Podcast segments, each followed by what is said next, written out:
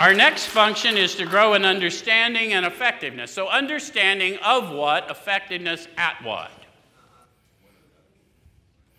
There's no right or wrong. I just like everyone to contemplate what they're saying because every word has purpose, okay?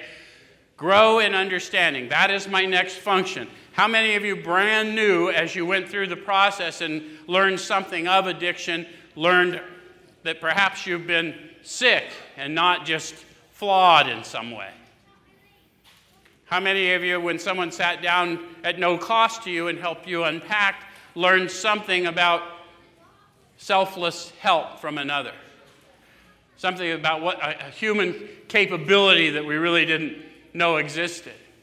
How many of you, when you got pointed to the experience of the flow of the Spirit as you sat in non judgment and you just realized that that thing going on in you that had you all electrified really was the signature of the Spirit that had evaded you.